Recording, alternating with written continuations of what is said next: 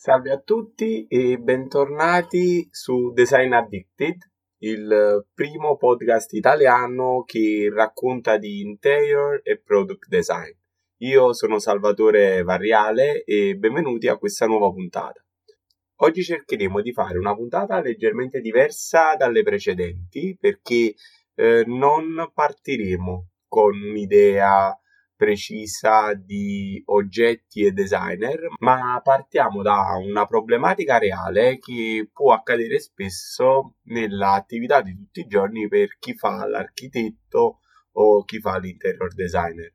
Ovviamente questo podcast eh, non punta solo ai professionisti del settore, ma un po' a tutti, quindi magari è un argomento che può interessare anche a chi in questo momento o sta approcciando a una ristrutturazione o anche magari a studenti che si stanno affacciando allo studio dell'architettura e dell'interior design. L'argomento di cui volevo parlare è la tendenza sempre più accentuata all'assenza di divisione interna all'interno degli spazi arredativi, soprattutto per quanto riguarda gli spazi domestici. In realtà, per dirlo in parole semplici, eh, le nuove case tendono a distribuirsi con grandi open space, separando principalmente la casa in due grandi sezioni, una sezione giorno che comprende cucina, sala da pranzo e salotto e una zona notte. Questa cosa nasce sia da una tendenza funzionale, ovvero rispetto agli anni 50 e 60 del boom delle costruzioni, le case stanno sempre più rimpicciolendosi. Gli spazi vivibili sono sempre più piccoli, questo dettato da una serie di considerazioni. In primis il numero del nucleo familiare. Da famiglie molto numerose si sta passando a famiglie che di solito non vanno oltre i due figli quindi con 3-4 persone all'interno dell'appartamento. L'altro aspetto fondamentale è il fatto che si tende sempre più ad uscire di casa, mentre nel trentennio 50-80 si era soliti invitare tante persone a casa, fare cene, anche da un punto di vista familiare, riunirsi la domenica intorno a una tavola, oggi si tende molto più ad uscire e quindi la casa è visto molto più come un luogo privato piuttosto che un luogo d'accoglienza e quindi questi paradigmi sociali hanno stravolto anche quelle che sono le linee guida e le tendenze da un punto di vista di suddivisione degli spazi e di necessità di posti a sedere banalmente. L'altra grande motivazione è quella dell'ottimizzazione dello spazio, perché siamo passati da una distribuzione delle piante con lunghi corridoi quindi dove il connettivo era elemento fondamentale di raccordo tra i vari ambienti che risultavano sempre separati, a piante completamente aperte dove la volontà è quella di diffondere gli ambienti in un tutt'uno di modo da ottimizzare la metratura dell'appartamento. Da questa considerazione generale, che poi comporterà tutta una serie di ulteriori osservazioni specifiche, ho cercato di estrapolare eh, l'argomento di questa puntata, che ho voluto rinominare il grattacapo della parete di un metro e mezzo. Ora, detto così può sembrare scherzoso, però vi dico che nel lavoro quotidiano che faccio tutti i giorni, come sapete, io faccio l'interior designer, uno dei punti più complicati in una casa sono appunto queste sezioni di muro intorno al metro e mezzo che oggi spesso vengono create da un punto di vista architettonico non tanto per un'esteticità, ma perché comunque ci sono dei parametri e delle necessità costruttive e ingegneristiche che non permettono l'abbattimento totale dei muri. Quindi le cerchiature che spesso vengono fatte di solito e spesso non possono andare oltre i due terzi della parete che si vuole smantellare. Questo principalmente e soprattutto quando si va ad intervenire su strutture e muratura, tante. Quindi questi set di circa 150 cm sono sempre presenti, però il mondo dell'arredamento e comunque questa trasformazione verso degli spazi molto più aperti ha una selezione molto più limitata e allo stesso tempo da un punto di vista funzionale si eh, riesce difficilmente o almeno si devono fare molte più considerazioni al fine che tutto torni sia da un punto di vista estetico sia da un punto di vista qualitativo per dare all'utente finale al cliente un'ottimizzazione del suo spazio. Diciamo che nel corso di questa puntata arriveremo come sempre a definire dei prodotti, quindi vi suggerirò e vi segnalerò una serie di prodotti e di designer a cui fare riferimento, sempre per avere un'informazione nozionistica e non solo qualitativa del problema, però possiamo cominciare a dividere la questione in due, dal punto di vista che dobbiamo differenziare quello che succede in spazi ampi, come può essere un soggiorno open space dove contestualmente abbiamo sia la sala da pranzo che il salotto, e all'antipodo quello che succede in uno spazio di ingresso o di raccordo tra zona living e zona notte. Se la nostra parete da circa un metro e mezzo di larghezza si trova in uno spazio ampio ed aperto, le opportunità di vestirla ed arredarla sono molteplici. Dobbiamo premettere che all'interno dello spazio arredativo ogni singola parete ed ogni singolo oggetto deve essere in equilibrio con tutto il resto e quindi non c'è errore più grande che estrapolare una parete dal contesto, soprattutto se siamo di fronte ad una realizzazione nuova. Il legame tra la parete e l'ampia sala aperta ci può mettere di fronte ad alcune domande fondamentali, ovvero è una parete ben visibile entrando nella stanza? È una parete illuminata o è una parete in ombra? Ho bisogno di dare profondità a questo spazio oppure la clientela ha una necessità di sfruttarla per appoggiarci un mobile contenitore o magari un espositore, una libreria? Le risposte a queste domande di base ci chiariranno le idee ed avremo un punto di partenza per trovare la soluzione maggiormente giusta a soddisfare quello che è il binomio fondamentale di un progetto d'arrivo, ovvero estetica e funzionalità. Perché inizialmente, pensando ad una parete da 150 cm, ho parlato di grattacapo? Il motivo sta nel fatto che nella tradizionale disposizione degli arredi principali gli oggetti cardine della zona living si appoggiano su pareti comunemente di una lunghezza almeno di 2 metri. Credenze, librerie e divani nascono nella loro di- dimensioni contemporanee, ovvero dal XX secolo ad oggi, tutte con lunghezze oltre 200 cm, proprio perché venute fuori da paradigmi architettonici ben diversi da quelli attuali. E allora come ne veniamo fuori? Premetto che un po' come per l'arte, l'intero design non ha delle vere e proprie regole, non esiste una verità assoluta, ma in questo caso possiamo insieme definire tre possibili archetipi risolutivi. Il primo è il più semplice e il più comune, ovvero l'inserimento di una console sormontata da uno specchio. Questa soluzione è di sicuro la più banale e spesso risulta un doppione di quella che possiamo trovare in un ingresso e in uno spazio antecedente la zona notte. Con la scelta di prodotti di design però può risultare gradevole e soprattutto può essere vincente in ambienti poco luminosi, rendendoli più ampi e profondi. Funziona bene dimensionalmente perché la console nel design contemporaneo ha una larghezza che è di solito all'incirca 140 cm e sono poco profonde, infatti la loro profondità non supera i 45 cm e quindi non andremo a creare un ingombro volumetrico molto considerevole.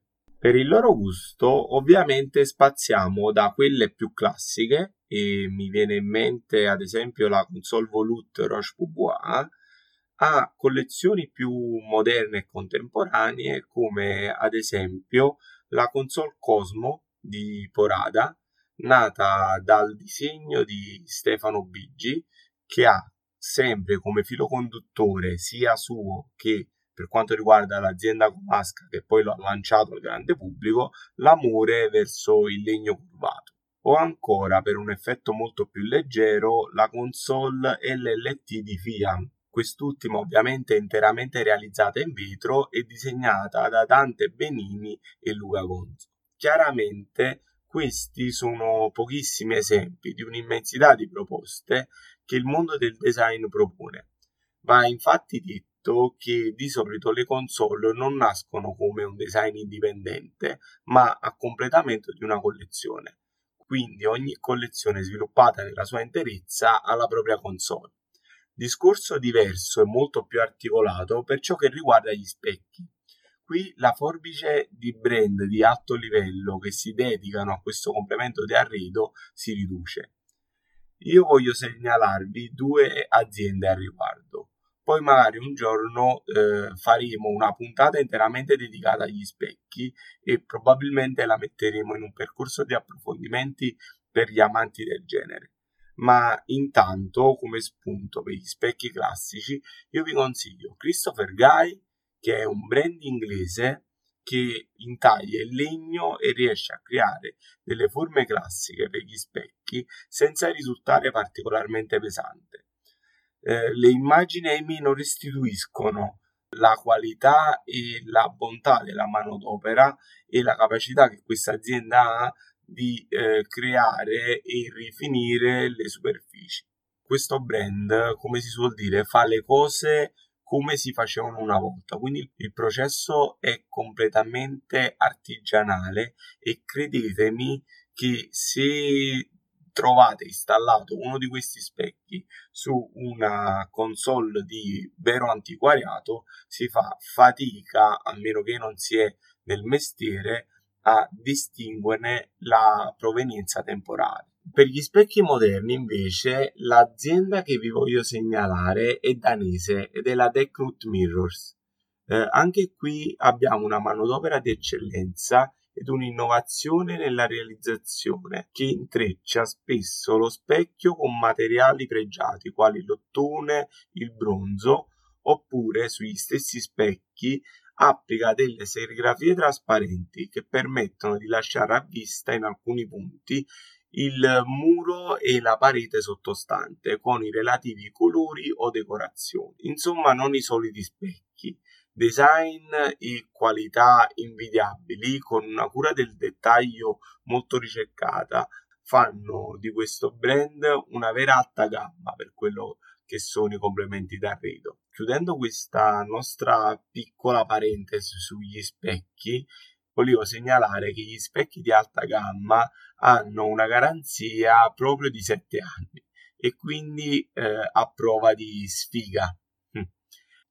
Continuiamo, mettiamo che l'estetica non basti e che abbiamo bisogno di uno spazio più funzionale, magari un angolo dove potersi poggiare per lavorare al PC L'archetipo numero 2, quindi a cui facciamo riferimento, immagino l'abbiate intuito, è quello di inserire uno scrittoio o nel caso di un arredo classico di un secretaire per riempire la nostra parete. Qui abbiamo però più vincoli dimensionali. Se per la larghezza non ci sono problemi, questa soluzione ci richiederà in pianta almeno una sessantina di centimetri per lo scrittoio in profondità e una quarantina per l'ingrombolo di una sedia. Inoltre è bene non sia di lato, entrando nella stanza potrebbe comunque dar fastidio nei passaggi.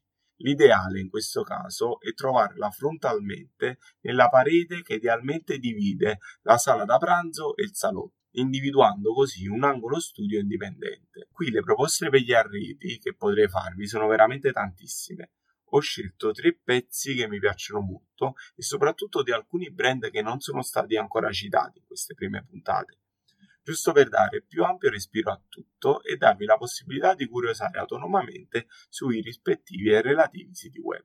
Tre oggetti di gusto quindi molto diversi fra loro. Il primo è un puro complemento d'arredo scandinavo. La Copenhagen 90 Desk è prodotta dal marchio danese AI ed è un oggetto così semplice e così pulito che se non si ha una certa sensibilità verso questo tipo di arredo scandinavo minimalista può risultare erroneamente banale. Al mondo scandinavo dell'arredamento faremo tantissimi riferimenti durante le nostre puntate, ma sono certo che arriverà quella in cui approfondiremo il tema, ne ricostruiremo un po' la storia e l'evoluzione per arrivare poi alle proposte contemporanee e alle aziende che, come AI, pur essendo fondate dopo il 2000, ne hanno assimilato filosofia e ideali stilistici. Di gusto diametralmente opposto e con una chiave di lettura più pop è la scrivania Ozo disegnata da Marc Berthier negli anni 60 e rieditata da Roche Pubois nel 2016. Qui siamo davanti a un elemento di culto del design contemporaneo, che ritrova le sue forme nei banchi di scuola del secondo dopoguerra, interamente realizzata in fibra di vetro, era studiata per essere un oggetto di largo consumo e con un prezzo contenuto. Nella riedizione Roche Boubois è stata ristilizzata e alla fibra di vetro è stato preferito una plastica lucida che risultasse antigraffio e rigenerabile. Queste specifiche tecniche l'hanno reso un pezzo per collezionisti e con un prezzo che supera i 2000 euro d'acquisto. Va da sé che selezionare la Ozo, possibilmente con la sua sedia abbinata, per la nostra parete da 150 cm sarebbe una vera e propria chicca per il nostro spazio living. Infine, qualora la nostra parete si ritrovasse in uno spazio dove i passaggi risultano ridotti, un bel prodotto secondo me è lo scrittoio Fil Rouge disegnato da Mauro Lipparini per Natuzzi Italia.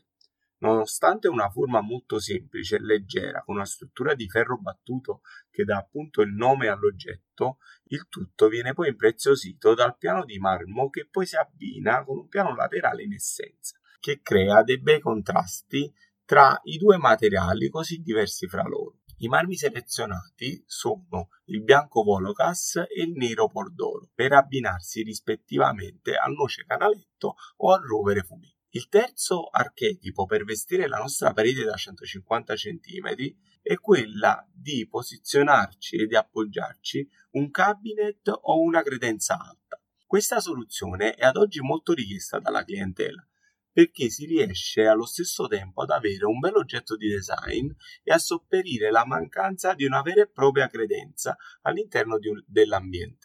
Perfetta è la situazione quando il cabinet si abbina nella distribuzione degli spazi al tavolo da pranzo. Se si riesce a tenere un certo allineamento tra i due elementi, si riuscirà a dare all'open space una lettura chiara e a chi entra nello spazio tutto risulterà studiato e ben mixato fin da subito. Qui dobbiamo fare un piccolo excursus perché bisogna sempre capire eh, da dove arrivano queste innovazioni anche da un punto di vista commerciale. Come sappiamo, negli ultimi dieci anni tutti i grandi brand di arredamento si sono aperti al mercato asiatico e alle sue tradizioni, creando delle linee ad hoc che rispondessero alle tradizioni locali, reinterpretandole ognuno a proprio modo in linea con la filosofia del proprio brand. La credenza alta è proprio uno di questi oggetti anche chiamata China Unit, è un elemento tipico della cultura asiatica e meno di quello occidentale ed è appunto stata riscoperta da vari designer soprattutto per una finalità commerciale. Prima di entrare nello specifico, vi segnalo vicino a Milano Latitudini Mobili, uno storico importatore di arredi asiatici, dove si possono trovare veramente dei bellissimi pezzi originali di tutta la cultura asiatica. E se potete vi consiglio di andare personalmente a vederli perché dal vivo ovviamente fanno un effetto diverso se poi riuscirò un giorno vorrei andare anche io a trovarli e ad intervistarli così da avere da loro delle nozioni più approfondite e soprattutto un po' di racconti sul come è nata questa loro passione di importazione e qual è il mercato reale che esiste in Italia e in Europa al riguardo. Tornando alle nostre credenze alte, parliamo un po' di dimensioni. Di solito sono tra i 100 e i 130 cm di larghezza e tra i 120 e i 150 cm d'altezza. Va da sé che risultano perfette per la nostra parete. Di solito, quando sono più alte, il consiglio è di arricchirle solo con qualche oggetto decorativo. Quando invece siamo intorno ai 120 cm di altezza, anche un bel lume è consigliato per rendere più slanciata verso l'alto tutta la scena e far sì che la parete non risulti vuota all'altezza del nostro sguardo. Proprio per questa nuova tendenza commerciale verso la clientela asiatica, anche per la credenza alta, gli esempi sono tantissimi e probabilmente sarà più volte richiamata durante le nostre puntate. Ne ho selezionate tre molto particolari e devo dire anche abbastanza costose, però sicuramente uniche nel loro genere. La prima è di un'azienda portoghese famosa per gli addetti ai lavori, ma magari meno per gli studenti o per chi appunto ha nel design una sua passione personale, ma magari fa altro nella vita, ed è dell'azienda Boca do Lobo. La credenza alta che ho scelto è la Piccadilly e credetemi, descriverla è complesso. Infatti spero apprezzerete le immagini che vi allegherò sulla pagina Instagram in quanto risulta come se fosse una scomposizione in pixel di un vecchio cabinet inglese. Composta da più di sei materiali diversi, alterna elementi opachi ad elementi lucidi ad elementi dorati. L'interno si presenta completamente specchiato e eh, lo specchio a sua volta è coperto da un film di pellicola che lo rende bronzato. Un pezzo davvero unico e questa sua unicità oltre che a una tiratura limitata, sta anche nel prezzo, perché ci vogliono più di circa 20.000 euro per poterlo acquistare. Di tipologia completamente diversa e coerente alla collezione e al brand di cui fa parte, è il Cabinet Globe di Gufram, disegnato dall'eclettico designer belga Job Smith e dal suo studio nel 2014. Anch'esso in tiratura limitata da 50 pezzi, questo cabinet è interamente realizzato in legno laccato lucido con al centro un mappamundo di poliuretano morbido. Un oggetto tipico del design Gufram che divide moltissimo il proprio pubblico. Infatti, per alcuni è voler trovare il bello dove proprio non ce n'è ed i prezzi per molti risultano sproporzionate alla qualità e al design dell'oggetto stesso. Infatti per acquistare un globe di Gufram servono 14.000 euro di listino. Dall'altra parte gli estimatori del marchio Gufram vedono in esso l'idea di far design in maniera differente e collegano questi prodotti a delle vere e proprie opere d'arte pop quindi collezionabili e dove il prezzo elevatissimo è un fattore fondamentale per selezionare una cerchia di clientela molto ristretta. Sinceramente mi trovo un po' al centro di entrambi i pensieri, rivedendo in oggetti come questo una vera e propria unicità, ma d'altro canto con quel tipo di cifra economica di spesa per acquistarlo, sinceramente probabilmente opterei per altri oggetti. Infine, chiudiamo con una nota di raffinatezza, questa panoramica e questi tre esempi di maglie alte che ho selezionato, con un eh, pezzo disegnato dal maestro del design italiano contemporaneo Alessandro Mendini e stiamo parlando della Madia Alta schermo disegnata nel 2014 per Porro.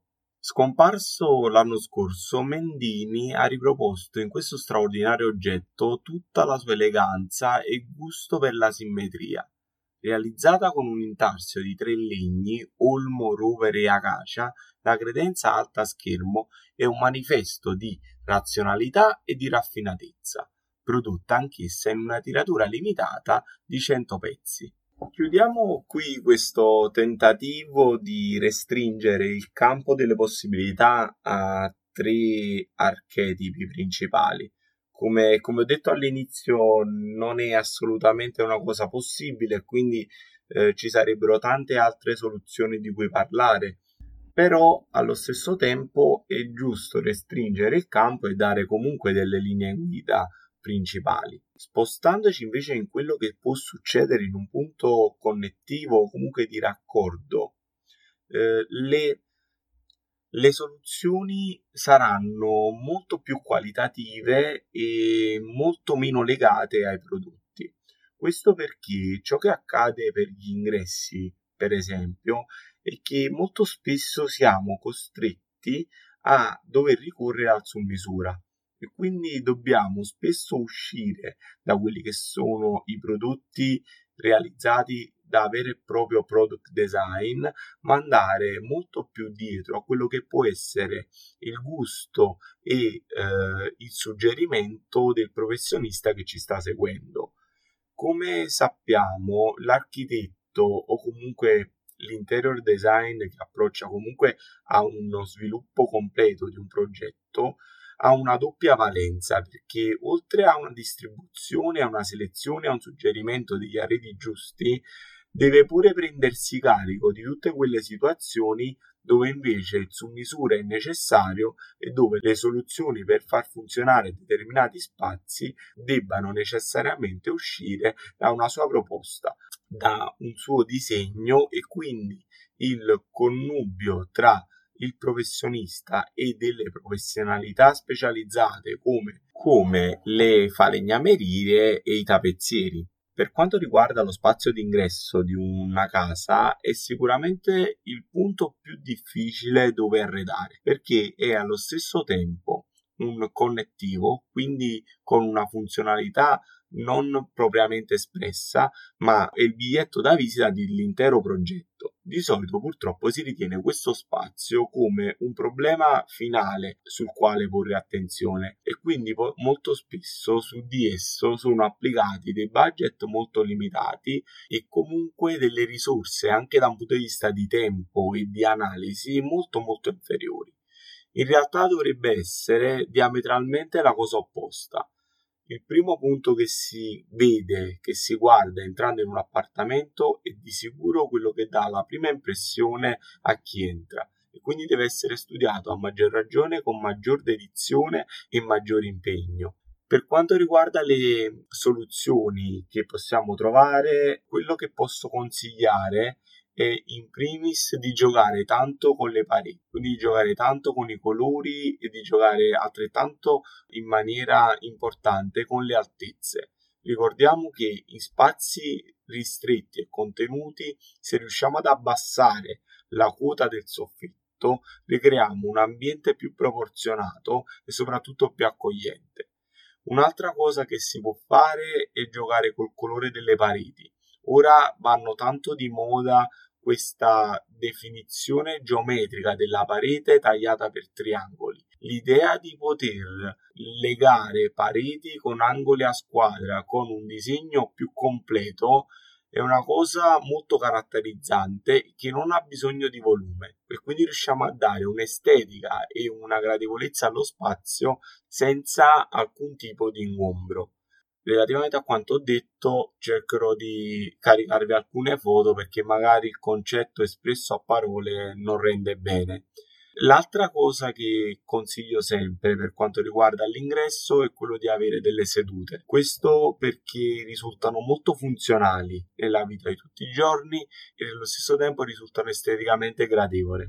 Una delle soluzioni che a me piace applicare maggiormente, soprattutto quando ho a che fare con un gusto un po' più retro del, dell'appartamento ed è una cosa che oggi va tanto di moda, è quella di recuperare vecchie sedute da cinema.